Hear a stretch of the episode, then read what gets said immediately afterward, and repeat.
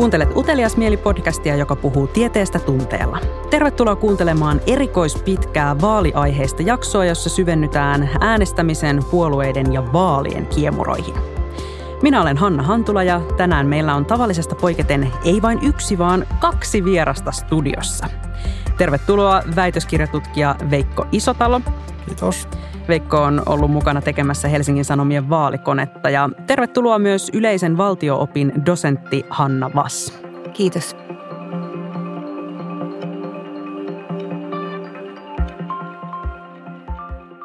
Kertokaa kumpikin alkuun yksi asia, mitä ei tule äänestyskoppiin mennessä ajatelleeksi, mutta joka erittäin todennäköisesti vaikuttaa äänestyspäätökseen. Mä pyydän, että Hanna aloittaa. Ajattelisin, että äänestäjä varmasti usein ajattelee taloutta tai kuvittelee ajattelevansa taloutta, mutta sitten helposti ne on kuitenkin monennäköisiä identiteettejä ja arvoja, jotka sitten ohjaa niitä päätöksiä. Tämä ei välttämättä kaikilla päde, mutta tiedetään tutkimuksista, että missä järjestyksessä ehdokkaat on niissä vaalilistoissa, mitkä sä näet siinä äänestyskopissa, niin silloin itse asiassa merkitystä. Että jos sä oot siinä keskellä listaa, niin se on epätodennäköisempää, että sä saat paljon ääniä, kun taas ne, jotka on siellä listan alussa tai lopussa, niin ne hyötyy. Mikä siinä on mekanismi? Se on niin kuin tällä enemmän psykologinen niin kuin huomioon liittyvä heuristiikka, että sun, jos sä niin kuin nopeasti oot tehnyt sen päätöksen puolueesta tai sä oot jo tehnyt puolueesta sen päätöksen, mutta sulla ei ole vielä sitä ehdokasta, niin sitten sä voit niin kuin minimoida sen päätöksenteon kustannuksen sillä, että saatat ehdokkaan, joka on niin kuin sun silmien tasolla tai sitten siellä listan lopussa. Tuohan tosi kiinnostaa, koska myös tiedetään, että niiden late deciders, siis jotka päättää myöhemmin, niin ne osuus on kasvanut koko ajan, tai että vasta aika niin kuin hiljattain ennen äänestämistä on tehnyt päätöksen, jos silloinkaan, että osa arpoa vie siellä vaalikopissa. Mutta siksi se on myös erityisen tärkeää, että ne ehdokkaiden numerot arvotaan. Jos nuo keskipaikat on niitä haluttuja, niin... Ymmärtääkseni puolueet voi muokata sitä, miten ne esittää ne ehdokkaat. Ne voi olla aakkosjärjestyksessä tai sitten puolue voi laittaa ne omaan haluamaansa järjestykseen. Nykyään useimmiten aakkosjärjestyksessä, eli se suosii sitten aalla tai öllä olevia ehdokkaita, mutta sitten puolueet voi taktisesti, jos ne haluaa ränkätä niiden listan ehdokkaat, niin sillä tavalla esimerkiksi mietin sinisiä silloin 2019, että he olisi ehkä voinut saada sen yhden paikan, jos he olisi laittanut niin kuin ykkösnimet sinne listan ykköseksi helposti nähtäville. Tästä päästiin hyvin käsiksi siihen, että miten erikoiset asiat siihen saattaa vaikuttaa, että millä tavalla äänestyspäätöksiä tehdään. Useimmat meistä siis varmaan uskoo vakaasti tekevänsä järkivalinnan, kun päättää, että ketä äänestää. Sitä on ehkä tehty useampi vaalikone, katsottu televisiosta vaalitenttiä, sitten on puntaroitu puolueiden voimasuhteita ja maailmantilannetta ja lähdetty toteuttamaan kansalaisvelvollisuutta. Mutta onko näin oikeasti? Kuinka hyvin ihmiset tietää, miksi äänestää niin kuin äänestää? Tämän jakson kuunneltuasi sinä, hyvä kuulija, ymmärrät vähän paremmin myös omaa äänestyskäyttäytymistäsi.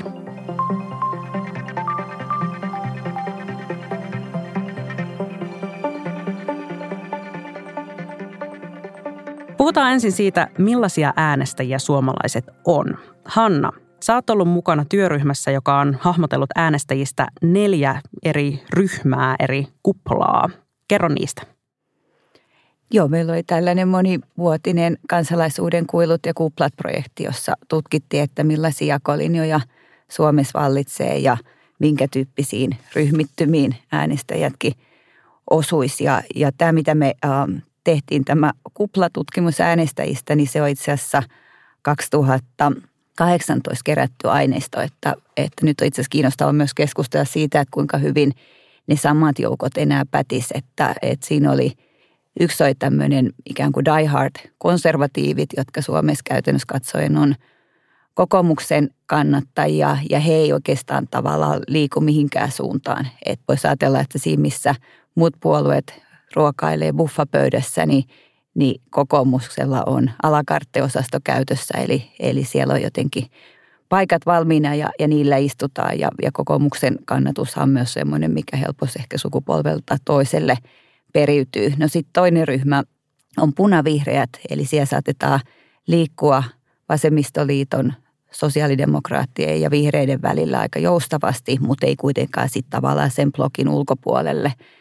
Ja sitten oli kolmas ryhmä vähän semmoinen kaikki ruokaset, jos nyt tätä ateriointianalogiaa haluaa käyttää, että, että siellä se liikkuminen on vielä joustavampaa. Ja sitten neljäs ryhmä on ne, jotka jää pois tai, tai kokevat, että edustuksellinen demokratia ei tarjoa sellaisia vaihtoehtoja, jotka olisi heille mielekkäitä. Mutta kuten sanottu, niin, niin, niin nythän kiinnostaa, kun on tehty uuden, uuden tyyppisiä tai tuoreita kartotuksia suomalaisista äänestäjistä. Suomen Kuvalehdellä oli tuossa helmikuussa julkaistu laaja juttu ja, ja siinä oli taloustutkimuksen paljon suurempi aineisto pohjalla kuin mitä meillä oli. Ja siinähän se keskeinen havainto oli se, että, se oikeista vasemmistojakolinja on entisestään vahvistunut. Demareista on liikuttu vielä ikään kuin vasemmalle ja sitten toisaalta oikeistolaiset on oikeistolaistunut, eli perussuomalaiset ja, ja kokoomus on enemmän lähellä toisiaan ja keskustaa ja enemmän tilaa. Ja he ajattelivat, että siellä olisi noin kolmasosa äänestäjistä olisi niitä liikkuvia. Et ehkä tämäkin on aika hyvä kuvaus, mutta että siinä on niin olennaisuus huomata, että ne jakolinjat menee ei vaan sillä vasemmista oikeasta ulottuvuudella, vaan sitten on tämä arvokonservatiivi, arvoliberaali – sitten on myös muun tyyppisiä jakolinjoja, joista tässä ehkä vähän myöhemmin keskustellaankin ja osa on suomalaiselle politiikalle myös ominaista, että, että se on aina olennaista, kun katsotaan noita ryhmiä, niin että millä ulottuvuudella kukin löytää toisensa. Että sieltä voi tulla myös semmoisia vähän yllättäviä petikavereita silloin, kun otetaan yhtä ulottuvuutta huomioon tai se, että katsotaan taas jotain perinteisempää tai – näin. Mutta se on minusta niin olennais havaita se, että kun puhutaan näistä liikkuvista äänestäjistä niin paljon, niin, niin ei ihmiset niin kuin suvereenisesti suhaa koko sen poliittisen kentän laidasta laitaa, vaan että siellä on niin kuin kuitenkin lohkot yleensä, missä liikutaan. Ja sitten se, että sitä liikkuvuutta tulee myös sieltä, että koska äänestämättä jättäneitä on niin ikään kolmasosa – että jos sieltä saadaan ihmisiä mobilisoitua, niin voisi syntyä aika isojakin äänteen siirtymiä. Ja sitten on vaikka semmoisia äänestäjäblokkeja, joita me ei usein välttämättä edes huomioida, kuten ulkosuomalaiset, joissa on siis hyvän aika Keski-Suomen vaalipiirin verran äänioikeutettuja. Että siellä olisi valtava potti jaossa puolueille, jos saataisiin vähän otetta siitä, että millaisia tarpeita ja kiinnostuksen kohteita näillä äänestäjillä, jotka ei myöskään tietenkään mikään yhtenäinen joukko.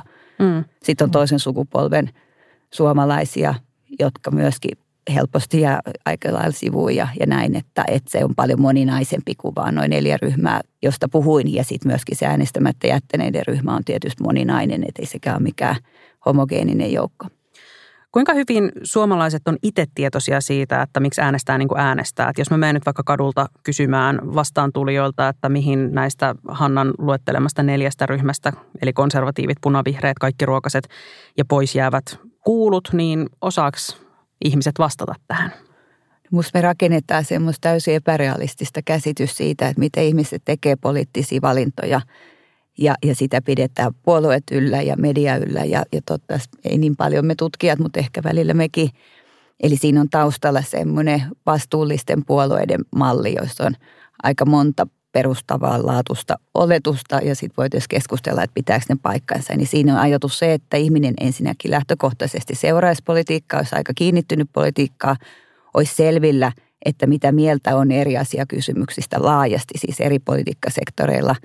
Sitten kun vaalit tulee, niin puolueet ilmoittaa hyvin niin kuin konkreettisesti näkemyksensä näillä eri sektoreilla ja sen jälkeen äänestäjä – ikään kuin opiskelisi kiltisti ne puolueiden katalogit ja tekisi sit niiden puolelta semmoisen laskuharjoituksen, että ketkä saa eniten plussaa ja miinusta ja mistä löytyy se täydellinen match. Ja sitten tehtäisiin niiden pohjalta sellainen hyvin informoitu, rationaalinen valinta. Ja, ja vastavuoroisesti sit puolueet jotenkin aika sille ahnaasti imasis tämän syötteen, jota he näin saa äänestäjiltä ja tiedon siitä, että mitä äänestäjät odottaa ja toivoo – sitten sitä toteutettaisiin se seuraava vaalikausi. Sen jälkeen tulisi sitten semmoinen tilivelvollisuuden paikka ja katsottaisiin, että nouseeko peukku ylös vai alas, että, että annetaanko luottamus jatkokaudelle. Eli ajatus se, että, että ihmiset niitä äänestyspäätöksiä tehdessä katsoisi silloin aika lailla sinne peräpeiliin ja, ja sitten palkitsisi tai rankaisisi.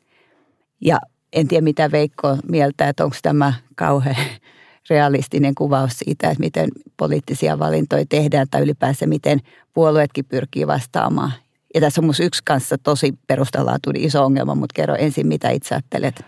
No joo, siis mä itse näen, että se oletus siitä, että ihmiset todellakin noin rationaalisesti puntaroisi niitä vaihtoehtoja, niin se ei ehkä niin kuin tutkimuksen mielestä ole se, se tapa, miten ihmiset tekee päätöksiä, vaan suomalaista niin vaalijärjestelmää pidetään kohtalaisen monimutkaisena, koska sun pitää valita puolue ja puolueen sisältä ehdokas. Ja tämä niin kuin aiheuttaa, antaa niin kuin tiettyjä kognitiivisia vaatimuksia, että, että sä voit tehdä sen päätöksen ja se, että sä sitten niin kuin taas vedoten niin psykologiaan, niin päätöksentekotutkimukseen niin ihmiset yleensä haluaa käyttää sitten jonkinnäköisiä oikopolkuja, että ne ei joudu hirveästi niin kuin perehtymään. On rajalliset resurssit, sulla on rajalliset määrät aikaa, niin sitten että sä teet sen niin kuin äänestyspäätöksen ehkä justiinsa tällaisten tiettyjen oikopolkujen kautta. Ja ne oikopolut sitten voi olla ne, niin kuin vaikka vaalikone on ehkä yksi isoimmista. Sitten voi olla sosiaaliset verkostot ja sun niin kuin lähipiiri, mitä syötteitä sieltä tulee. Sitten varsinkin nuorilla vielä vanhemmat on niin kuin siinä mukana mm. ja koulu.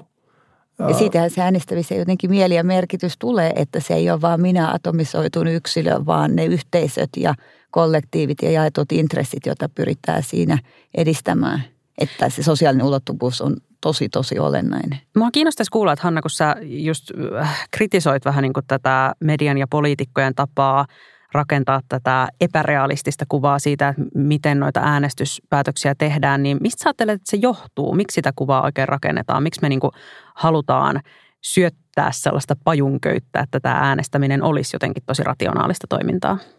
Niin se isoin ongelmuus just tuossa on se, että, että toi malli on niin normatiivinen, että se ajattelee, että tietyt päätöksentekoperusteet olisi jotenkin parempia tai niin loogisempia tai, tai mielekkäämpiä kuin toiset. Ja, ja, ja paitsi se, että se niin kuin empiirinen tutkimus ei sitä tue, niin, niin en mä tiedä, onko se, mistä me ollaan keksitty se, että, että päätöksiä pitää tehdä jollain tavalla. Koska jos ajatellaan, että, että tässä puhutaan kuitenkin poliittisesta edustamisesta, että totta kai se on tärkeää, että eri ihmisryhmät saavat tarpeitaan kuulluksi ja ne tulee huomioiduksi. No siitä voidaan myös keskustella, tapahtuuko näin vai, vai onko meillä isoja vinomia edustuksessa, mutta että, että ihminen haluaa monella tavalla tulla poliittisesti nähdyksi, että, että siinä identiteetit painaa tosi paljon ja arvot painaa tosi paljon. Että ei se ole vaan se ajatus, että katsotaan jotenkin ne objektiiviset intressit ja osaako sitä äänestää ikään kuin oikein tai väärin niiden mukaisesti. Mutta myös se, että, että toi mallihan antaa puolueille aika omituisen tai kapean tilan liikkua, koska se perustuu siihen, että – että puolueet vaan mukautuu niihin äänestäjien preferensseihin. Muista opiskeluajalta jo yksi kirja, joka, joka ehkä eniten avasi omaa ajattelua, Patrick Dunleavin, semmoinen preference shaping versus preference accommodation, siis se, että onko se tosissaan niin, että, että puolueet katsoo, että mitä äänestäjät ajattelee ja pyrkii sitten löytämään sieltä jonkun oman lokeron, vaiko niin, että puolueet progressiivisesti ajaa tiettyjä etuja ja pyrkii sitä kautta vaikuttaa siihen, mitä – äänestäjät on mieltä ja, ja tätähän me nähdään aika paljon empiirisessä tutkimuksessa, että, että ihmiset on itse asiassa valmiimpia vähän muuttamaan omaa kantaansa kuin vaihtamaan puoluetta, koska se puolue on usein niin syvälaatuinen osa sitä omaa identiteettiä. Ne juuret on niin moninaiset ja, ja kuten sanottu, että se voi olla myös jo ylisukupolvisesti siirtynyt ja, ja näin, mutta että, että mitä me ollaan Suomessa tehty, näitä on siis eri maissa tätä samaa testattu, mutta, mutta katsottiin tuossa nyt päättyvällä hallituskaudella, että kun tehtiin kaksi rakenteellista eli oppivelvollisuusikärajan nostaminen ja siihen liittyvä toisen asteen oppimateriaalien maksuttomuus ja sitten eläkeputken poisto. Ja 20 joulukuussa nämä päätökset tehtiin ja me oltiin just tässä samaisessa kansalaisuuden kuilut ja kuplat tutkittu ihmisten näkemyksiä silloin alkusyksystä. Ja sitten katsottiin uudestaan siis samoilla vastaajilla helmikuussa – niin tosissaan kävi näin, että äänestäjät siis sosiaalidemokraattienkin oli ja vasemmistoliiton valmiita ikään kuin nielemään katkeran kalkin. Eli he erityisesti eläkeputken poistamista silloin alussa vastusti, mutta sitten kun päätös oli tehty siis hallituksen toimessa, jossa molemmat puolueet oli edustettuina, niin heidän näkemykset oli muuttunut huomattavasti positiivisempaa suuntaan. Ja tämä antaa puolueelle just sitä liikkumavaraa, mikä on kauhean hokema tehdä niitä kipeitä päätöksiä tai leikkauksia, koska äänestäjät on yllättävän pitkämielisiä ja, ja armeliaita näiden yksittäisten ikään kuin asiakysymysten osalta silloinkin, kun he, ne saattaa suoraan siis vaikuttaa heidän elämäolosuhteisiin. Jos tota vähän yksinkertaista ja mä nyt katson Veikkoon samalla kun kysyn tätä kysymystä, mm. niin voisiko ton periaatteessa sanoa myös sillä tavalla, että kun on kerran jotakin puoluetta äänestänyt, niin sitten jos sen jälkeen joutuisi kritisoimaan sitä puoluetta, niin siitä voisi vaikka tulla semmoinen fiilis, että on tehnyt väärän mm. äänestyspäätöksen, että on ollut väärässä siellä vaalikupissa. No joo, siis kysehän on sellaista niin puoluesamaistumisesta, että siinä sitten niin omaksutaan se puolue, kuulutaan johonkin tiettyyn sisäryhmään ja sitten muut puolueet on sitten enemmän jotain ulkoryhmää. Ja äänestämisestä kuitenkin tiedetään, että niin kuin ylipäätänsä siitä tulee niin kuin jonkinnäköinen tapa. Ja äh, tämä on niin kuin hyvin tärkeä esimerkiksi nuorilla äänestäjillä, että äh, syntyykö se tapa äänestää – jo nuorena ja sitten sitä on niin kuin helppo jatkaa, kun taas jos sä et ole äänestänyt ensimmäisissä ja toisissa mm. vaaleissa, niin sitten voi olla, että sä meet sinne niin kuin nukkuvien kuplaan ja sieltä on sitten vaikea aktivoitua enää myöhemmin. Mutta tämähän on niin kuin ihan keskeinen tutkimustulos ja niissä ihan kaikista varhaisimmissa niin kuin Yhdysvalloissa tehdyissä tutkimuksissa, että, että niin kuin mietin vaan justiinsa Kolumbian koulukunnan Laserfeld ja kumppanit 40-luvulla lähti tutkimaan siis sitä, että, että kuinka niin kuin liikkuvia oikeastaan noi äänestäjät on ja pystyykö niin kuin medialla vaikuttamaan siihen, että, että niin kuin mitä puoluetta äänestetään. Ja sitten lopputulos oli heidän, niin kuin, että ihmiset on niin juurtuneita äänestämään sitä, mitä on aikaisemmin äänestänyt – ja sitten ne tavallaan siitä huomasi, että ihmiset on niin kuin sosiaalisia, että ne, ne on osa jotain yhteisöä ja sitten ne ehkä niin kuin vaikuttamalla tärkeisiin henkilöihin, media voi vaikuttaa ehkä tärkeisiin henkilöihin siinä yhteisössä ja kääntää jonkun mielipidevaikuttajan, joka sitten voi kääntää sen yhteisön äänestämään toista puoluetta, mutta sitten se niin kuin yksittäisen yksilön kontaktointi siinä yhteisössä, niin se ei välttämättä tuo vaalivoittoa toiselle puolueelle. Ja sit tästä sitten jatku myöhemmin tästä niin kuin Kolumbian koulukunnasta, niin sitten jatkotutkimuksissa sitten huomattiin, että tämä niin kuin puolueidentifiointi eli puoluesamaistuminen suomeksi, niin se on todella vahva äänestyspäätöksen niin kuin, tota, niin kuin ennustaa sitä äänestyspäätöstä. Toisaalta se on jossakin mielessä niin kuin tällainen kehäpäätelmä, että – minä samaistun puolueeseen, koska äänestin sitä aikaisemmin. Ja sitten sä voit jatkaa sitä kehää loputtomasti, mutta mistä se niin kuin loppujen lopuksi tuli se samaistuminen? No se tuli varmaan just sen niin kuin sosialisaation vanhemmat yhteisö.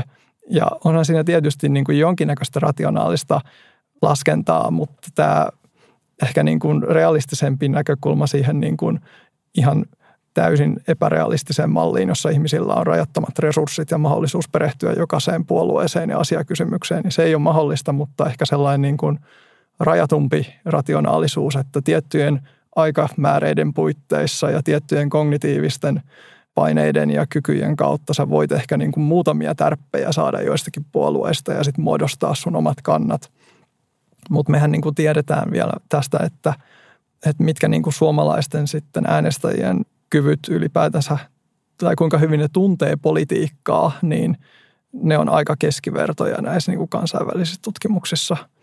Että sitten tavallaan, jos mietitään, että äänestäjät ei välttämättä tiedä niitä omia kantojaan juurikaan, koska ne ei oikein niihin politiikan asiakysymyksiin juurikaan perehtyneitä, ne ei tiedä niitä perusfaktoja. Ja sitten sä meet vaikka vaalikoneeseen ja sitten sun pitäisi vaalikoneessa sanoa mitä mieltä sä oot näistä asiakysymyksistä, näistä asioista, niin sä saat sieltä sitten jonkun ehdokkaan ja puolueen, mutta onko se ehdokas ja puolue sitten tosiasiassa se sun intressien mukainen puolue, jos sä et oikeasti ole varma niistä asioista? Niin kuin tuossa on monta, että äänestäjät ei välttämättä tiedä, mitä mieltä he on itse, eikä varsinkaan sitä, mitä mieltä puolueet on. Mutta jos saan nopeasti kommentoida, mikä tuossa oli kauhean kiinnostava, Veikko puhui noista vihjeistä ja mistä niitä haetaan ja, ja sitten tästä sosiaalisesta ulottuvuudesta ja näiden mielipidevaikuttajien roolista. Ja toihan on someaikana aivan uudella tavalla tullut relevantiksi, että vaikka nuo tutkimustulokset, joista puhut, että ne on tehty 40-luvulla, mutta se sama dynamiikka toimii, että meillä on näitä erinäköisiä influenssereita ja sitä kauttahan kaikki puolueetkin pyrkii vaikuttamaan ja tavoittamaan erityisesti niitä muuten hankalasti saavutettuja äänestäjäryhmiä – Että sen olisi varmaan parasta suurin piirtein, mitä voisi tapahtua, että joku sellainen paljon Instassa seurattu influensseri alkaisi tavallaan rummu, ei niin, että suoraan et äänestäkää tätä puoluetta, mutta että pitämään niitä tiettyjä asiakysymyksiä yllä. Ja silloinhan se ei edes kyse siitä, että, että onko se joku teema, joka nousee, vaan että millaisia kehyksiä niille tulee, mistä näkökulmasta niitä lähestytään, koska tämähän on myös se, mistä puolueet pystyy ohjailemaan tai mihin vaikuttamaan, että, että ei pelkästään se, että, että katsotaanko me hyvinvointivaltiokysymyksiä, vaan että, että nähdäänkö me nimenomaan no, tasa-arvona tai, tai tuottavuuden kasvua mahdollistavana rakenteena tai mitä milloinkin, mutta että toi on – kiinnostavaa, että ne vanhat teoriat on, on yllättävänkin relevantteja nykyaikana myös. Kirkkopastorit aikoinaan influenssereita 40-luvulla ja nykypäivänä vähän ehkä eri meininki, mutta samat mekanismit toimii näissä Saattaahan ne pastorit edelleenkin olla niitä, niitä mielipidevaikuttajia, mutta ei ehkä ihan pelkästään.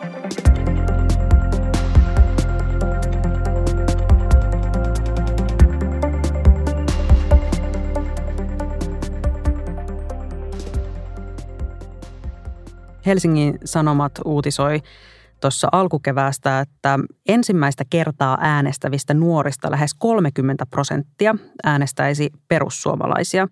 Seuraavana järjestyksessä oli Demarit surkeella 13 prosentin kannatuksella ja tässä on tosi iso ero, kun katsotaan mielipidemittauksia kaikkien äänioikeutettujen keskuudessa, niin perussuomalaiset on siellä vasta kolmanneksi suosituin puolue, kun viimeksi tarkistin, ja erot edellä oleviin kokoomukseen ja demareihin on aika pieniä. Miten te oikein selittäisitte tätä perussuomalaisten suosiota nuorten keskuudessa?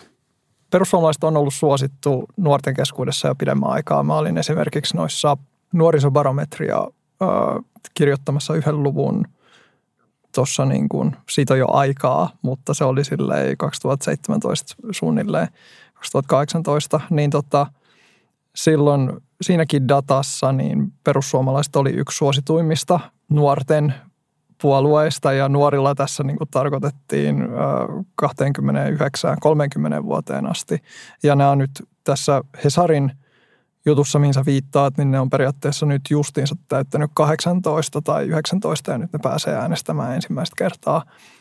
Ja kiinnostavaahan siinä on ehkä se, että se kaula on niin iso siihen seuraavaan puolueeseen. Yleensä niin kuin nuorilla vahvimmat puolueet on ollut näiden nuorisobarometrien perusteella ainakin on ollut justiinsa vihreät, perussuomalaiset, kokoomus ja sitten niin kuin – vasemmistoliitto on sitten niin kuin näistä perinteisistä vasemmistopuolueista ollut yleensä SDPtä isompi, mutta on saattanut nyt muuttua Sanna Marinin niin kuin kauden myötä. Ja keskustalla on yleensä mennyt aika heikosti noissa. Mutta ajattelit sä, että siinä on taustalla just se, että perussuomalaiset ja osittain vihreät, että heillä on ote siitä – sosiokulttuurisesta tai kulttuurisotaisesta ulottuvuudesta tai, tai identiteettipoliittisesta ulottuvuudesta, miksi sitä halutaankin kutsua, että ne on ne tavallaan vastinpoolit ja silloin kun identiteettipoliittiset kysymykset korostuu, niin, niin se on molemmille puolueille hyväksi ja, ja nuoret on erityisesti siinä suunnannäyttäjiä. Sehän myöskin vihreiden nousuhan aikoinaan havaittiin nimenomaan pääkaupunkiseudulla ja nuorten keskuudessa, että sehän on myös sellainen ilmapuntari, josta – sitten niitä hiljaisia signaaleita voi yrittää tulkita. Toi on yksi tulkinta. Sitten toinen tulkinta voidaan just periaatteessa katsoa sitä sosialisaatioa ja sitä, että jos nämä on niin nyt ensimmäistä kertaa äänestäviä, niin sitten periaatteessa heille pitäisi niin kuin vanhempien tavallaan syötteet olla vielä kohtuullisen merkittäviä, että miten kodissa äänestetään. No, perussuomalaisia ei äänestä 30 prosenttia, niin kuin, jos mietitään näiden nuorien vanhempia. Että ähm, siinä mielessä tämä voi olla ehkä jonkinnäköinen, onko se sitten nuorten protesti sillä, mitä vanhemmat äänestää. En tiedä. Sitten tämä sukupuoliaspekti on myös ihan mielenkiintoinen, että olisi tärkeää tietää, että mikä tämä on tämä jako miehissä ja naisissa. Mutta kyllä se liittyy myös siihen, että neuvotellaan mm. koko ajan sitä uusiksi, että mitä politiikka on, mm. mutta myös sitä, että miten politiikkaa tehdään ja miten politiikasta puhutaan ja, ja missä sitä – tapahtuu tai mitkä on mm. ne ikään kuin väylät, joilla niissä kommunikoidaan, koska kyllähän perussuomalaisilla on myös aivan huima ote siis tuosta niin TikTok-maailmasta ja somemaailmasta ja, ja nimenomaan, että se on niin kuin suoraa viestintää, ei niin, että se on välitetty ja joku muu on kehystänyt se jollain tavalla, vaan että ehdokas pääsee suoraan puhumaan nuorille tai niille omille kohderyhmilleen jotenkin ikään kuin kustomoidulla, räätälöidyllä kielellä, niin se on varmasti sellainen tapa, mikä monelle tuntuu jotenkin vastaanotettavaa. Kyllä, mullakin on jäänyt mieleen se hokema, että ota ES, pelaa CS, äänestä PS. ja se, se on aika, niin, ja monille noille, mitä perussuomalaisetkin kuitenkin edelleen on ikään kuin tällaisia yrittäjäpuolueita tai haastajapuolueita, niin heidän on helpompi ottaa semmoista aivan omatyyppistä tai jotenkin uuden tyyppistä niin kuin ikään kuin koordinaatistoa käyttöön tai, tai keinovalikoimaa tai arsenaalia, että siinä toi on nyt hyvä osoitus, mutta onhan se hassu, jos sit muut puolueet vähän katselee sieltä sivusta ja sitten – perussuomalaiset auraa sitä tietä tai, tai jotenkin rakentaa sitä, sitä vaan niin kuin uutta kommunikaatiotyyliä. Tässä nyt perussuomalaisten yhteydessä mainittiin identiteettipolitiikka, kuten tapana on, se on aihe, josta puhutaan nykyään aika paljon mediassa, mutta mä silti toivoisin, että me nyt tässä määriteltäisiin, että mitä me oikein tarkoitetaan sillä, kun me identiteettipolitiikasta puhutaan. Siis tarkoittaako se suomeksi sanottuna ihan vaan sitä, että äänestää sellaista ehdokasta, joka on minun kaltaiseni, tai siis että minä äänestän ehdokasta, joka on minun kaltaiseni ja te äänestätte ehdokkaita, jotka ovat teidän kaltaisianne? No, jos mä lähden tästä liikkeelle, no identiteettipolitiikka, se linkittyy elämäntapoihin, että minkälaiset niin kuin arvot ja tota niin kuin, millaisiin yhteisöihin sä kuulut. Ja identiteettipolitiikka ehkä niin kuin yksi tapa määritellä se voi olla, että meillä on näitä niin kuin sosiaalisia – ryhmiä, mihin, mihin me niin kuin kuulutaan. Ja ne voi tulla justiinsa vaikka joidenkin harrastusten ja, ja sitten myös niin kuin, ö, tiettyjen elämänvalintojen, vaikka se, että ajaako autolla töihin vai käyttääkö julkista liikennettä. Se on esimerkiksi niin kuin yksi.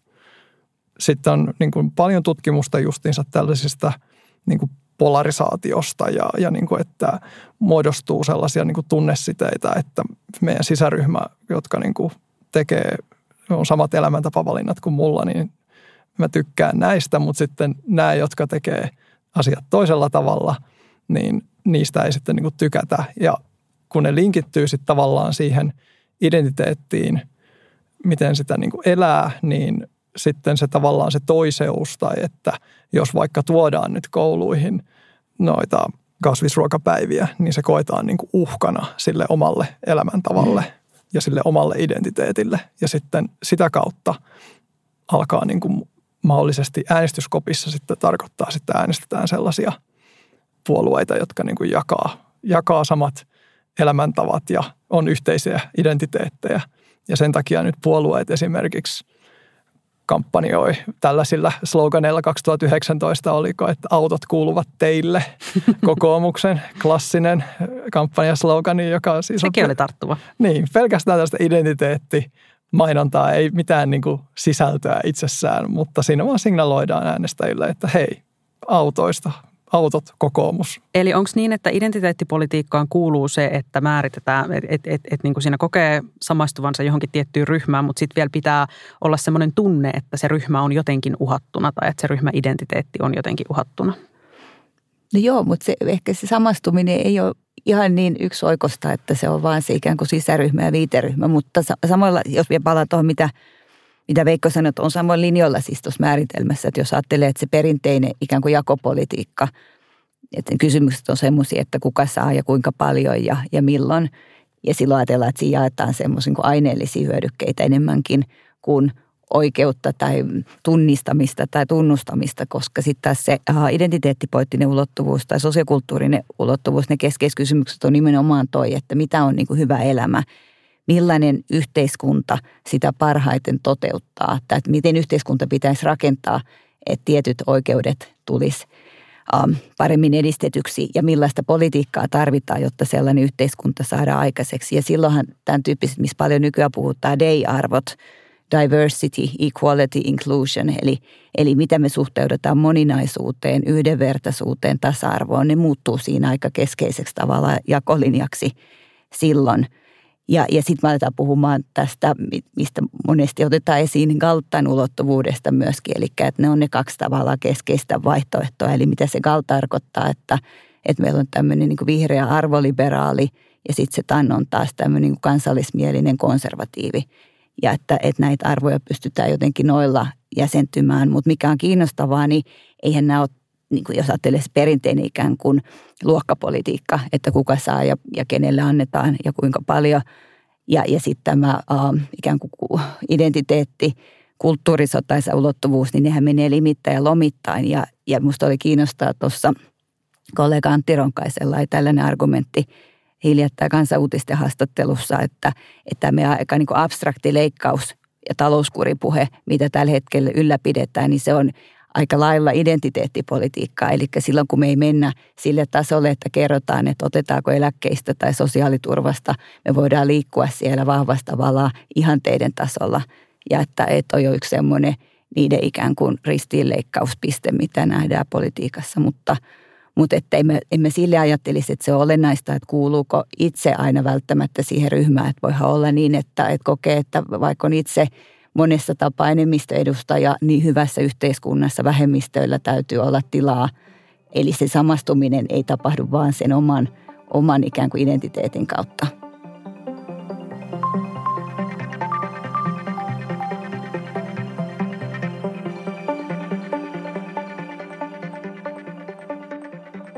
Populismi on identiteettipolitiikan lisäksi semmoinen sana, joka mediassa on viime vuosina aika paljon toistunut, varsinkin vaalien alla.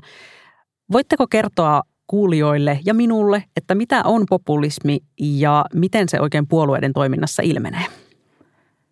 Se on olennaista havaita, että kaikki puolueet jollain tasolla on kykeneväisiä populismiin. Jos ajatellaan, että se yksi keskeinen – jakolinja siellä on jotenkin ikään kuin hyvän ja, vähän, hyvän ja pahan välinen erottelu, kansan ja eliitin, kansan tahdon, sille antama joku ilmiasu. Ja, ja se voi hyvin niin kuin monenlaisina vastakkainasetteluina. Me voidaan ajatella, että, että asetetaan kansalaisten vapaus vaikka tämmöistä jotenkin liian ekspansiivista tai laajaa hoiva- tai holhousvaltiota, tällaisia ikään kuin nännisteittiä kohtaan. Sieltä löytyy sellainen jakolinja, mikä taas saattaa olla niin puolueille ihan jotenkin varten otettava, tai sitten saatetaan vastustaa ikään kuin erinäköisiä talouselittiä tai Brysselin korporaatioita tai lobbausryhmittymiä ja versus pieni ihminen, joka taas saattaisi olla niin kuin vasemmistopuolueille populistinen kulma – tai sitten se, että, että vastustetaan laajemmin ikään kuin perinteistä politiikkaa tai mediaa tai mitä tahansa semmoisia valtakeskittymiä, joka on sitten taas ehkä vaikka Suomen kontekstissa, niin, niin perussuomalaisia me nytkin nähdään, että Ylen roolia vaikka haastetaan ja näin, että se on mielenkiintoinen, jos me ajatellaan populismia nimenomaan ikään kuin politiikan tekotapana, niin, niin sitä on tunnistettavissa hyvin monenlaisissakin vetoomuksissa. Joo, mun mielestä on ihan hyvä ajattelu ajatella populismia niin kuin – myös sellaisena skaalana, että se ei ole niin kuin mustavalkoinen, että onko joku puolue populistinen vai ei, vaan politiikkaan kuuluu tietynlaiset vetoomukset ja se on niin kuin populismia väkisinkin politiikassa jonkin verta. Ja sitten ehkä se niin kuin vastakohta sitten populismille on sellainen täysin niin kuin institutionaalinen, ei niin kuin poliittista keskustelua kulttuuri, jossa virkamiehet tekee päätöksiä. Se on ehkä niin kuin sellainen yksi vastakohta. Populismillahan on se ominaisuus, että se ei itsessään vielä, siinä ei ole sellaista niin kuin suoraa ideologista sisältöä välttämättä. Populismi yleensä linkittyy johonkin niin kuin isäntäideologiaan, olisi sitten vasemmistolaisuuteen tai oikeistolaisuuteen. Meillä on Euroopassa nyt todella paljon tullut tällaisia radikaalioikeistolaisia – puolueita ja sitten Etelä-Euroopassa on muutamia jokseenkin menestyksekkäitä vasemmista populistipuolueita, mutta täällä Pohjois-Euroopassa ei, ei juurikaan ole. Ja se on myös yksi, mistä meiltä voisi ehkä löytyä tilaa, mutta että vasemmistoliitto on toisaalta ottanut just sen roolin tai haltuun sen tila, että, että sitä ikään kuin uusliberalistista talouspolitiikkaa haastetaan tai, tai että, että kuinka paljon me tarvitaan tiukkaa sääntöpohjaisuutta ja, ja noin. Te saatte populismin kuulostaa aika silleen jänskältä ja siistiltä. Miksi siitä puhutaan niin usein pahana asiana? No siis populismihan on sellainen jonkin tyylinen kaksiteräinen miekka, että meillä on aika paljon empiiristä tutkimusta, joka näyttää, että populismi näissä, jos vaaleissa äänestetään paljon populistipuoluetta, niin se on ö, lisännyt yleensä kiinnostusta politiikkaan. Että on niin kuin tällaisia positiivisia vaikutuksia. Ei välttämättä lisää äänestysaktiivisuutta, mutta ainakin niin kuin kiinnostusta. Ja sitten toisaalta se negatiivinen aspekti on sitten tämä populismin synnyttämä vastakkainasettelu, että ei enää pystytä mennä samaan pöytään ja puhumaan asioista ja tekemään yhdessä päätöksiä. Että se on niin kuin ehkä se populismin niin kuin kurjapuoli. Mutta toki on hankala asia, koska sitten taas toisaalta ne vaihtoehdot on se, mistä politiikassa on kyse ja mihin äänestäjät pystyy tarttumaan. Ja useinhan taas se polarisaatio johtaa siihen, että kykenee jotenkin tarkemmin myöskin niitä omia arvostuksiaan jäsentämään, koska sitten on joku vastapuoli, johon perata. Että sekin, että jos tavallaan on laaja yksimielisyyden kulttuuri, niin sieltä on vaikea silloin taas mitään semmoista tarttumapintaa havaita tai ymmärtää, että mistä tässä itse asiassa nyt edes ikään kuin kiistellään, ettei asiat mene taas semmoisesta tavallaan neutraaliksi hallinnoinniksi. Tai että jos meillä on niin liian vähän polarisaatiota, niin sitten taas kasvaa teknokratisoitumisen vaara.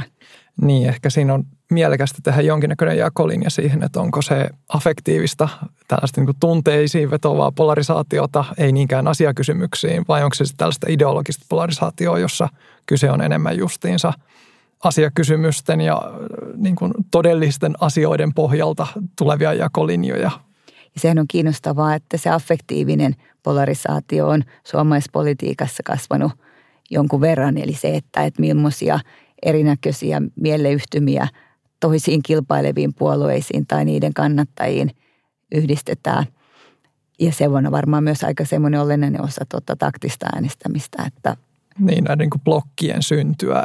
Ehkä affektiivinen polarisaatio voi johtaa jonkinnäköiseen blokkipolitiikkaan pidemmällä aikavälillä. Joitain vaihtoehtoja koetaan niin epämiellyttävinä, että ollaan valmiita jopa se oma ääni uhraamaan, jotta ne saataisiin torpattua tai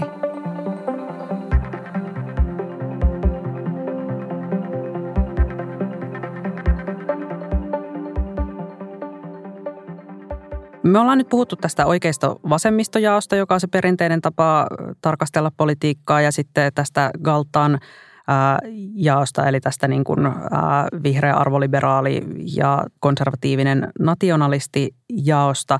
Mutta miten hyvin suomalainen puoluekenttä heijastelee sitä, että millä tavalla nämä kaikki erilaiset arvot ja identiteetit ja ideologiat risteää? Jos äänestäjä on vaikka arvoliberaali oikeistolainen, niin löytyykö nykyään puolue helposti tai jos on vasemmisto konservatiivi, mitä tämä oikein tarkoittaa? Kuinka hyvin se, että millaiset puolueet meillä on olemassa, heijastelee sitä, että millaisia suomalaiset äänestäjät sitten taas arvoiltaan on? Ja kun ennen ajateltiin, että meillä on semmoinen niin kuin nelikenttä, josta on sitten helppo näiden kahden ulottuvuuden puolesta löytää niin kuin omat lokerot, mutta näinhän ei enää ole, vaan alkaa enemmän olla pienempiä sektioita ja vinokulmia. Niin, mikro, saisi niin kuin mikrolokeroita, että mutta niin kuin Galtanissa on, tai, tai no mietitään vasemmisto oikeasta ja Galtan, niin... Kun ne risteytetään, niin. Niin, jos me laitetaan ne nelikentälle, niin jos me katsotaan, niin siellä tosiaan siellä vasemmisto konservatiivi päädyssä, siellähän on tyhjää. Siellä ei ole tällä hetkellä niin kuin juurikaan puolueita. Sitten samalla tavalla ehkä niin kuin oikeisto, liberaalipuoli on sitten myös vähän ehkä tyhjentynyt, varsinkin kun vihreät on liikkunut pikkasen, tai no liikkunut vasemmalle. Niin tota, ehkä toi on niin kuin sellainen niin kuin kuvio, että me nähdään jokseenkin sellainen kohti tai niin kuin leikkaava, diagonaalinen jana, joka menee vasemmista liberaalista sinne oikeista konservatiiviin. Puolueet ei ihan täysin siihen vielä niin kuin asetu, niin kuin, että ne olisi justiinsa siinä janalla. Että siinä on sellaista heiluntaa, varsinkin niin kuin nämä perinteiset ää, isot puolueet, SDP, ja kokoomus varsinkin, niin heillä ei ole niin vahvoja kantoja ehkä tässä kulttuuridimensiossa. Keskusta on periaatteessa aina siinä keskellä, että se kyllä niin kuin sopii siihen janalle hyvin, mutta ää, tämä on tällainen niin kuin mielenkiintoinen ilmiö, että onko tässä nyt tapahtumassa se, että niin kuin puolueet pystytään laittaa sellaiselle yhdelle kaksi, nämä kaksi ulottuvuutta läpileikkaavalle janalle – Näinhän on käynyt esimerkiksi Espanjassa. Espanjassa puolueet sopii siihen. Mielenkiintoista oli katsoa, kun on sellainen yksi artikkeli, jossa niin kuin on listattu, se oli 2021 tullut ulos, niin eri niin kuin maiden puolueet, miten ne sopii vasemmisto oikeisto ja galtaan nelikentälle. Unkarissa oli sellainen kiinnostava tilanne, että kaikki puolueet suunnilleen samalla vasemmisto-oikeisto-positiolla, mutta ne on niin kuin ihan pystysuorasti siinä eroaa Galtan positioissa. Eli onko tässä nyt vain niin yksi suunta sellaiseen, niin kuin, että nämä yhdistyy, tämä vasemmisto-oikeisto ja Galtan? Onko se niin kuin jonkinnäköinen lopputulema, johon niin kuin siirrytään väistämättä kohti, että perussuomalaiset esimerkiksi menee sinne kaikista oikeisto konservatiivisempaan kulmaan ja, ja sitten tota vasemmistopuolueet siirtyy sinne ihan maksimivasen liberaalikulmaan. Jos ajattelee nyt tota talouspoliittista ulottuvuutta, joka on yksi, tai se vasemmisto-oikeisto, sosioekonominen ulottuvuus.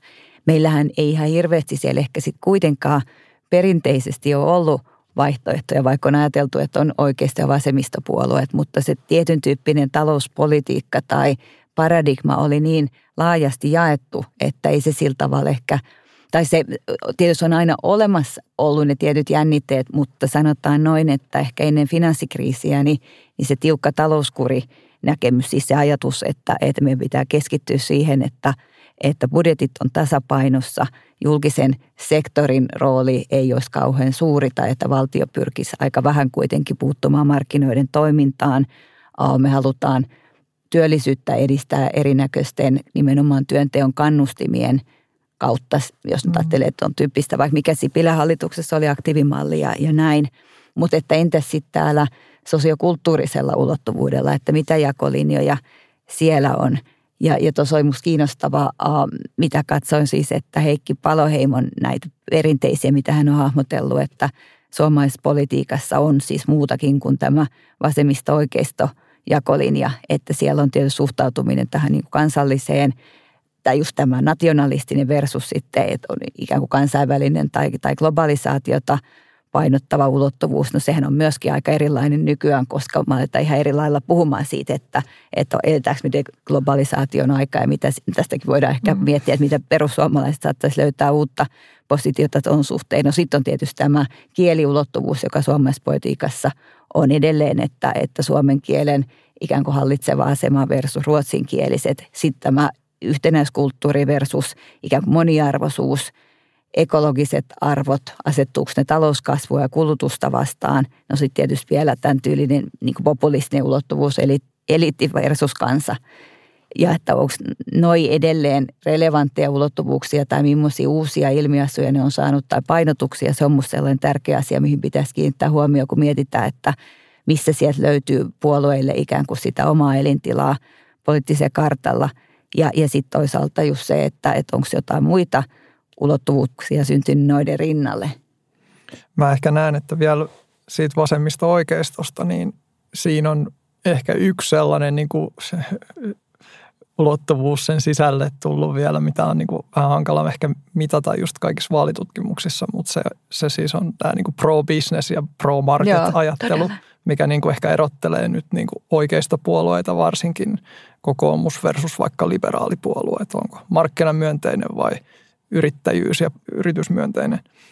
Sitten tuosta niin kuin ekologinen materialistinen ulottuvuudesta. Siitäkin nyt oli näiden vaalikoneiden suhteen aika paljon keskustelua, että oliko niin kuin oikein ylältä laittaa tämä niin kuin elintaso ja sitten ympäristöarvot niin kuin vastakkain että onko nykypäivää sitten enemmän ajatella, että nämä molemmat kulkee enemmän käsi kädessä, että, että ollaan esimerkiksi talouskasvua mahdollista tehdä ilman nostamalla päästöjä. Mm. Hyvä, kun mainitsit vaalikoneet, koska mä haluan, että me mennään nyt eteenpäin median valtaan ja siitä keskustelemiseen, kuinka paljon media vaikuttaa äänestyspäätöksiin. Vaalikoneet, niistä puhutaan tosi usein tämmöisenä suomalaisena erityispiirteenä, mitä ehdokkaan valintaan tulee. Vuoden 2019 eduskuntavaaleissa noin puolet äänestäjistä käytti vaalikonetta, eli ne on hyvin, hyvin suosittuja. Ja Veikko, sä oot tosiaan Helsingin Sanomien vaalikonetiimissä ollut mukana. Kuinka paljon vaalikoneet oikein vaikuttaa siihen, että ketä suomalaiset päättää äänestää?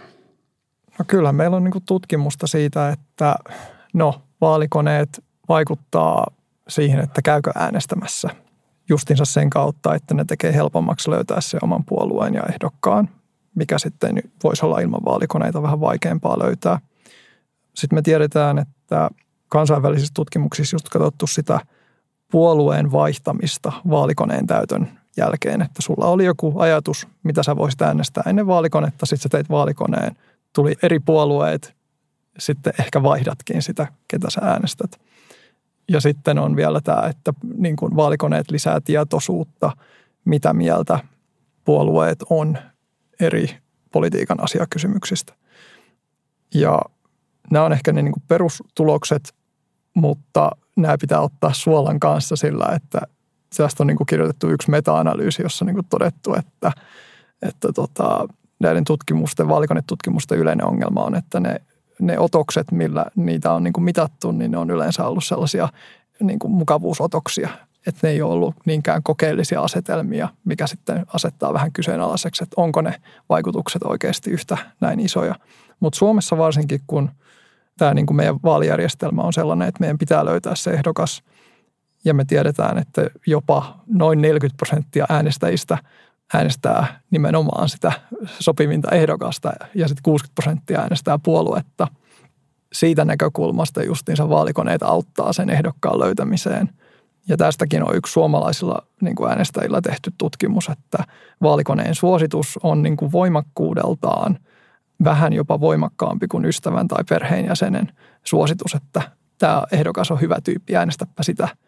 Ja tämähän on niin kuin ollut perinteinen just tapa, mitä ajatellaan niissä yhteisöissä, ne poliittiset mielipiteet leviää perheenjäsenen ja näiden kautta. Jokaisten vaalien alla tässä viime vuosina, ainakin mun mielestä on tuntunut toistuvan semmoinen keskustelu siitä, että yleensä ehdokkaat tai muut politiikassa jotenkin mukana olevat ihmiset kritisoi vaalikoneita siitä, että niihin on valittu aivan väärät kysymykset. Joka kerta ne on väärät ja ymmärtäähän siis se harmitukset, jos vaikka oma poliittinen projekti perustuu eläinoikeusten edistämiselle eikä vaalikoneessa kysytä asiasta mitään, niin kyllä se varmasti siis syö ehdokasta. Mutta millainen sitten on hyvin suunniteltu vaalikone? Millaisia kysymyksiä sinne pitäisi valita niin, että se lopputulos olisi mahdollisimman reilu? Onko tämä mahdollista? No siihen olisi, niin kuin, no ensinnäkin meillä on, pitää miettiä, että no minkälaista on hyviä vaalikonekysymyksiä. Niiden pitää jotenkin liittyä niihin vaaleihin, mitä se tulevalla kaudella, mahdollisesti eduskunta, vaikka millaisia päätöksiä heillä on edessä, niin niistä olisi hyvä kysyä.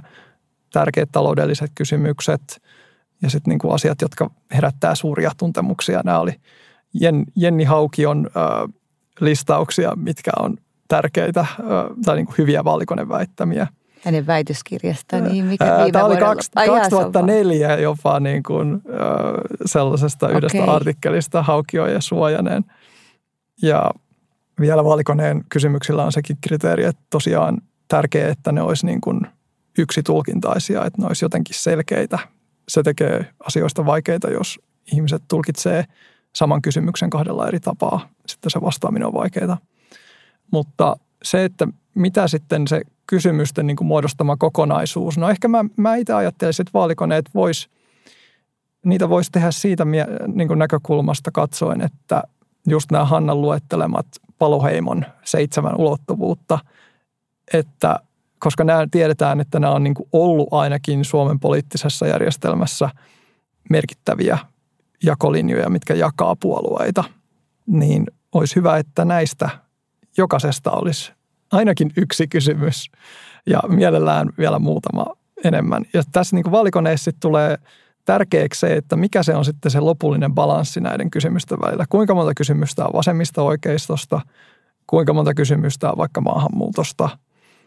Ja sitten tärkeää myös niissä kysymyksissä on tietysti se, että ne, ne olisi niin kuin mahdollisimman neutraaleja ja siinä mielessä, että ne mittaa sekä sen niin kuin ulottuvuuden molempia päitä, että että mitataan vasemmistolaisia arvoja, mutta mitataan sitten myös vaikka oikeistolaisia arvoja. Että ei, ei vaan niin kuin yhtä suuntaa koko ajan. Mutta se, että millaisia vastakkainasetteluja ne rakentaa ja kuinka paljon ja kuinka herkästi niistä tunnistetaan sitä, että ne tietyt ulottuvuudet voi olla ajassa kehittyviä. Ja, ja siinähän sitä olennaisvaltaa käytetään. Siis otetaan nyt konkreettinen esimerkki, että eihän varmaan enää juurikaan puhuta niin, että olisi ekologiset arvot – versus talouskasvu, vaan enemmän niin päin, että, että se vihreä siirtymä on keino myöskin avata ikään kuin bisnesmahdollisuuksia tai että se voi olla taloudessa kannattavaa, että mitä ikään kuin asetetaan vastakkain. Tai jos ajattelee tätä niin kuin kansallinen versus kansainvälinen, että nythän se alkaa mun mielestä enemmänkin se kehys muotoutumaan jopa perussuomalaisilla niin, että nähdään, että Eurooppa voi itse asiassa olla tässä taas niin kuin globaalissa kilpailussa tavallaan tapa selvitä, että Eurooppa ei olekaan enää vaan se ongelma, vaan että jos me kyetään Euroopan sisällä tukemaan enemmän omaa bisnestä tai maille annetaan mahdollisuus tehdä verohelpotuksia tai myöntää tukia, niin sitten taas Kiinan ja tai Yhdysvaltojen muodostama niin kuin kauppapoliittinen jotenkin uhka tai että siihen, siihen tavallaan protektionistiseen suuntaan saadaan vastattua. Eli tuossa tulee just se, että, että se ei näe välttämättä niin kuin perussuomalaisille tai kansallismielisille äänestäjille Eurooppa näyttäydy uhkana siis, että yhteisvastuu saattaa olla ihan hyvä asia, jos sitä käytetään vaikka Ukrainan tukemiseen. Että tässähän se niin kuin toimintaympäristön muutos näkyy niin selkeästi, että mitkä alkaa jäsentyä vaihtoehdoksi. Ja, ja vaalikonekysymystenkin pitäisi olla noille tosi herkkiä, jotta ne elää ajassa ja, ja saa jotenkin niin kuin autenttisesti niitä ihmisten mielipideulottuvuuksia ilmennettyä tai, tai tuotua esiin. Et muuten jos me kysytään aina ikään kuin samoilla vastakkainasetteluilla, niin me tuotetaan semmoista kuvaa politiikasta, joka ei ole enää päivitetty tai se ei niin kuin paljasta sitä, että miten ihmisten ajattelut on kehittynyt tai miten puolueet on pyrkinyt uudella tavalla eri asioita yhdistää toisiinsa. Vaalikoneiden lisäksi mediaa usein kritisoidaan puoluekannatusmittauksista, joista puhuttiinkin jo jonkun verran. Ja tässä siis ongelmana joidenkin mielestä on se, että äänestäjät alkaa taktikoida, että ei äänestetä välttämättä, no vaikka sitä ehdokasta, jonka sai sieltä vaalikoneesta ja joka olisi paras ehdokas itselle, vaan ehkä sitä, jonka ajatellaan tarvitsevan jonkinnäköistä vetoapua. Ähm, esimerkiksi vaikka näissä vaaleissa voisi ajatella, että kyselyt veisi mahdollisesti vihreiltä ja vasemmistoliitolta ääniä demareille, kun halutaan tota, siellä niin kuin aina välillä kokoomuksen perässä toisena kyselyissä roikkunutta vasemmistopuoluetta tukee. Mitä te oikein ajattelette, onko tämä tämmöinen demokratian näkökulmasta ongelmallista vai kuuluuko se tavallaan asiaan, että ihmisillä pitää olla mahdollisuus tehdä informoituja päätöksiä siitä, että miten niin kuin voisi vaikka taktikoida semmoisen eduskunnan tai hallituksen, joka jotenkin parhaiten omaa poliittista näkemystä vastaan? No toi on hyvä kysymys, että kuinka niin kuin laajamittaista tuollainen taktinen äänestäminen sitten loppujen lopuksi on, että onko se niin kuin vaan näiden paljon politiikkaa seuraavien vai onko siinä sitten niin kuin koko äänestäjämassat mahdollisesti liikkeellä, kun me tiedetään tutkimuksesta puhutaan, että on niin kuin just tällainen bandwagon-efekti, että jos jollakin puolueella menee hyvin, niin sitten tai on paljon nousua vaikka mielipidemittauksissa. Sanotaan vaikka, että mielipidemittauksesta toiseen niin kuin tulee puoli prosenttia tai prosentti lisää, niin sitten sä niin kuin haluat hypätä siihen remmiin mukaan ja, ja sitten tukea tätä niin kuin nousevaa puoluetta. Yhdysvalloissa on niin kuin helpompi myös katsoa, niin siellä on ollut tällaisia underdog-efektejä myös, että, että joku on haastaja. Sitten mennään sitä niin kuin haastajaa sitten niin kuin tukemaan. Et kyllä niin kuin tiedetään, että niillä on vaikutusta, mutta kuinka suurista niin kuin loppupeleissä vaikutuksista me puhutaan, se on hyvin vaikea. Mä en itse osaa niin kuin sanoa yhtään. Osaako Hanna sanoa?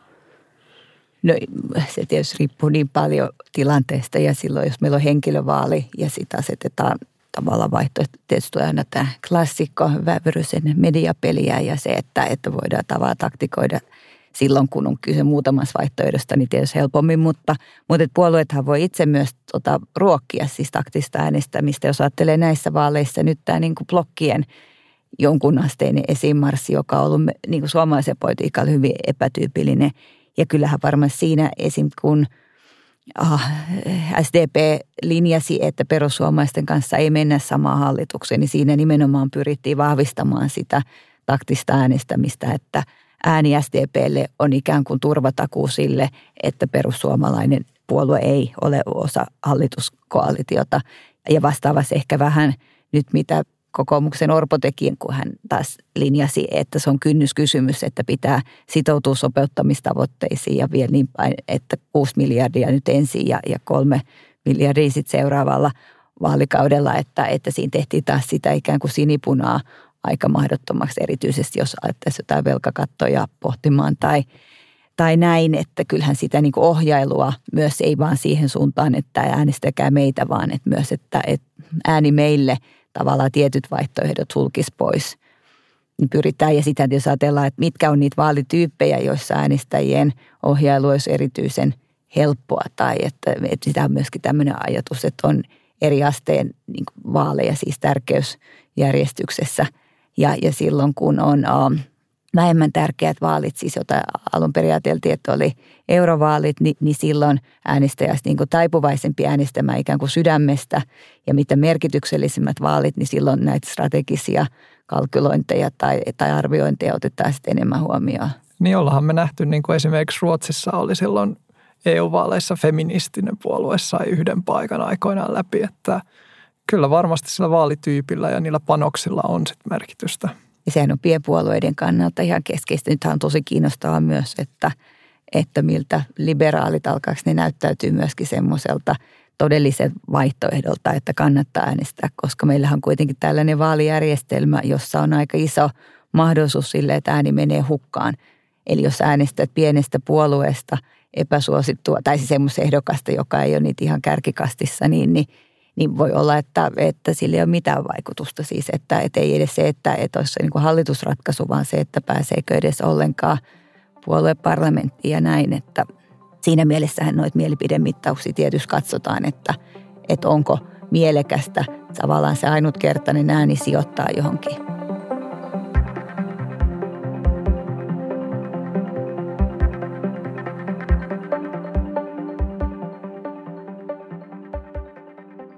Tämä jakso alkaa tulla kohti loppuaan ja me ollaan tähän asti keskusteltu vaaleista ja äänestämisestä aika paljon äänestäjän näkökulmasta ja yritetty päästä äänestäjien eli myös oletettavasti meidän itsemme päiden sisälle. Mutta me emme ole unohtaneet myöskään tiedonnälkäisiä eduskuntavaaliehdokkaita, jotka ehkäpä kärkkyy tuolla kuulottimien äärellä vinkkejä vaalien voittamiseen. Mä haluaisin, että Veikko ja Hanna, te kummatkin vielä tähän loppuun kertoisitte, että millainen on vaalit voittava ehdokas vuonna 2023 tutkimuksen näkökulmasta?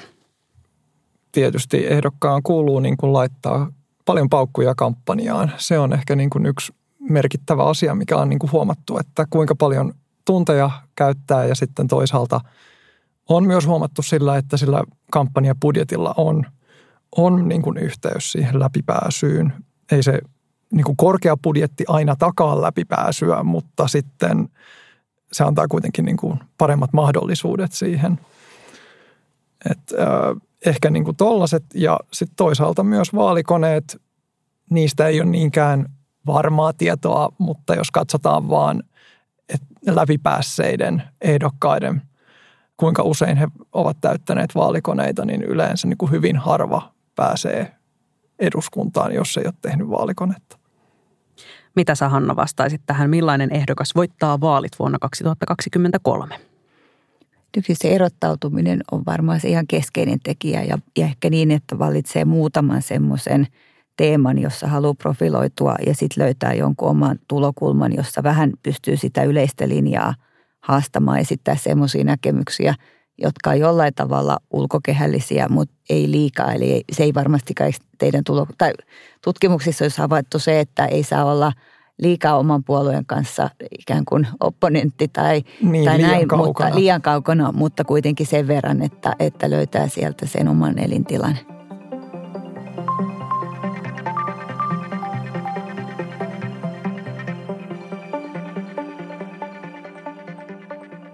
Kenen poliitikon elävän tai kuolleen kanssa lähtisit kaljalle ja mistä puhuisitte? Veikko. No jaa, äh, varmaan John F. Kennedyn kanssa lähtisin. en tiedä, mistä sitten puhuttaisiin. Ehkä olisi vaikka Kuuban ohjuskriisistä. Ennen vai jälkeen murha? Jälkeen. Sitten sä voisit kysyä, että kuka sen tappoi. Niin. Mitäs Hanna, kenen poliitikon elävän tai kuolleen kanssa lähtisit kaljalle ja mistä puhuisitte? No Hillary Clintonin ja varmasti siitä, että miten vitutukseen voi olla kuolematta. Hän on kyllä sen alan asiantuntija tässä vaiheessa. Veikko Isotalo ja Hanna Vaas, kiitos kun olitte mukana Uteliaan mielen vaalispesiaalissa. Kiitos. Kiitos paljon. Kiitos kun kuuntelit Utelias mieli podcastia. Jos tykkäsit kuulemastasi, kerrothan siitä kaverillesi.